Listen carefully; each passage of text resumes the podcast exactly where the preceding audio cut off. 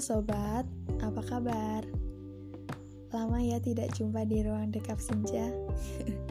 Semoga kalian sehat selalu ya.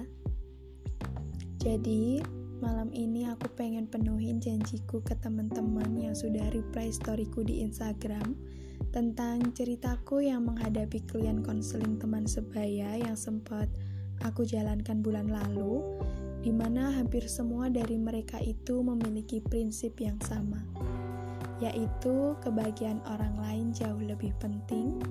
Gak bisa bilang asal aku bisa, pasti aku lakuin meskipun berat di diri sendiri, dan bahkan ada yang punya mindset bahwa aku gak apa-apa, gak baik-baik aja, asalkan orang lain bisa ketawa dan baik-baik aja ketika sama aku um, jujur aja ketika aku cerita itu di story dan minta teman-teman untuk sharing juga kalau memiliki pengalaman yang sama. Dan ternyata banyak reply dari teman-temanku yang ternyata memiliki perasaan serupa. Dan malam ini aku pengen sharing aja sama sobat-sobat di sini menurut opini aku. Dan so let's go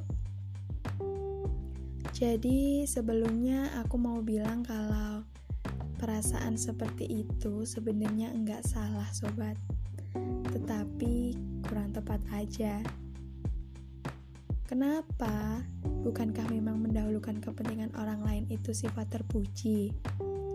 Bukankah memang seharusnya seperti itu sebagai makhluk sosial?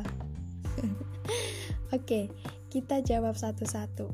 Pertama, Yes, betul. Sejak sekolah dasar, kita diajarkan bahwa mendahulukan kepentingan orang lain atau kelompok di atas kepentingan pribadi itu sifat terpuji.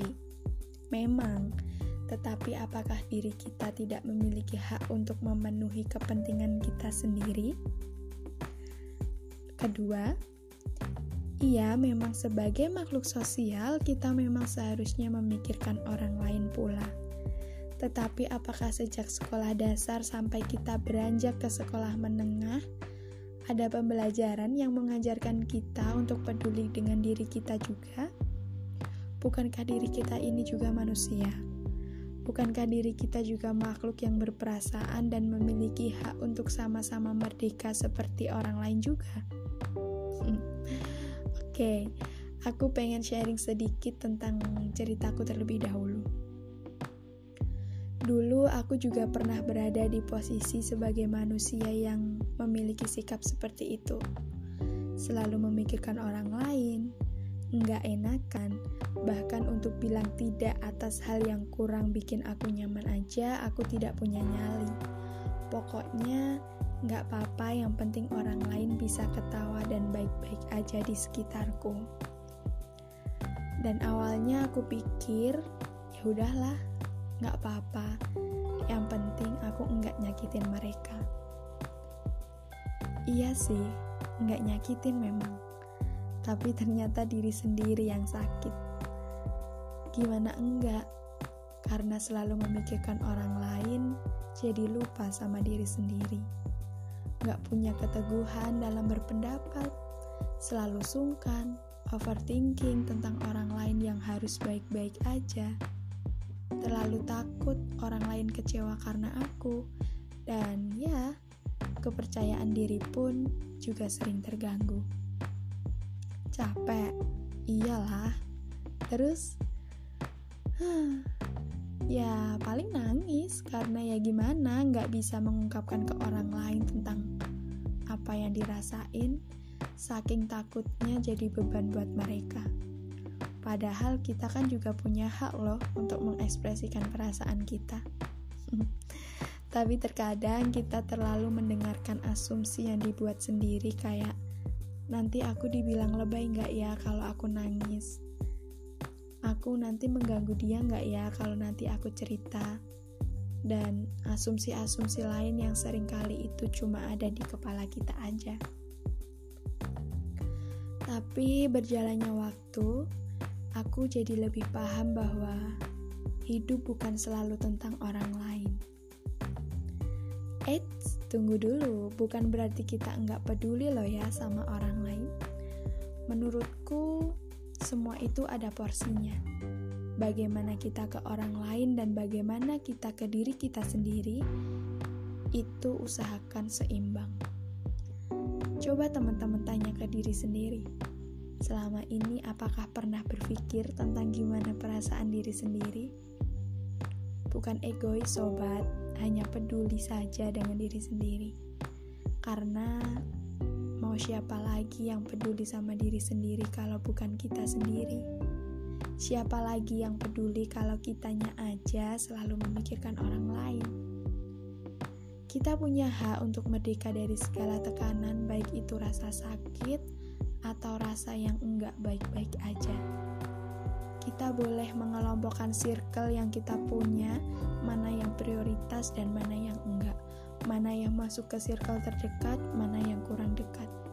It's okay, itu nggak salah.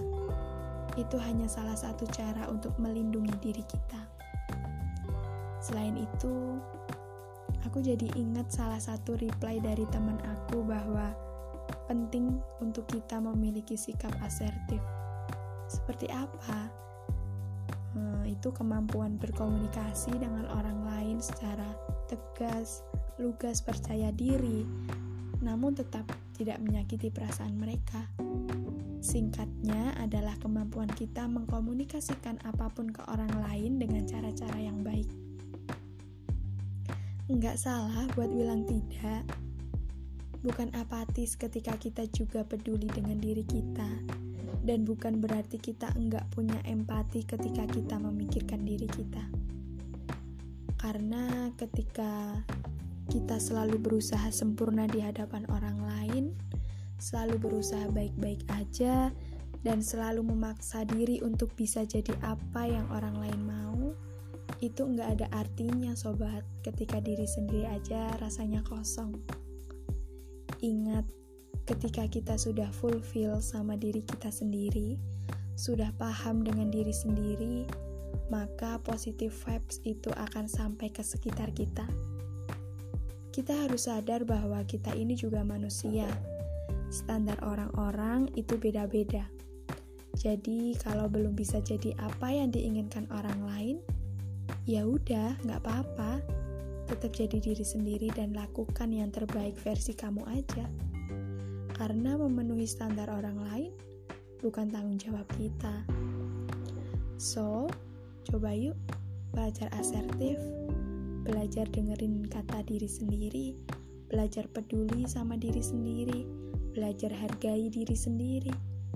Kamu berhak untuk bahagia juga, kamu berhak ketawa juga, dan hidup ini nggak selalu tentang orang lain, sobat. Gak apa-apa ya, pelan-pelan dan nikmatin prosesnya. Oke, okay, mungkin itu aja sharing dari aku. Semoga bermanfaat ya. Peluk jauh dari aku buat kalian. See you.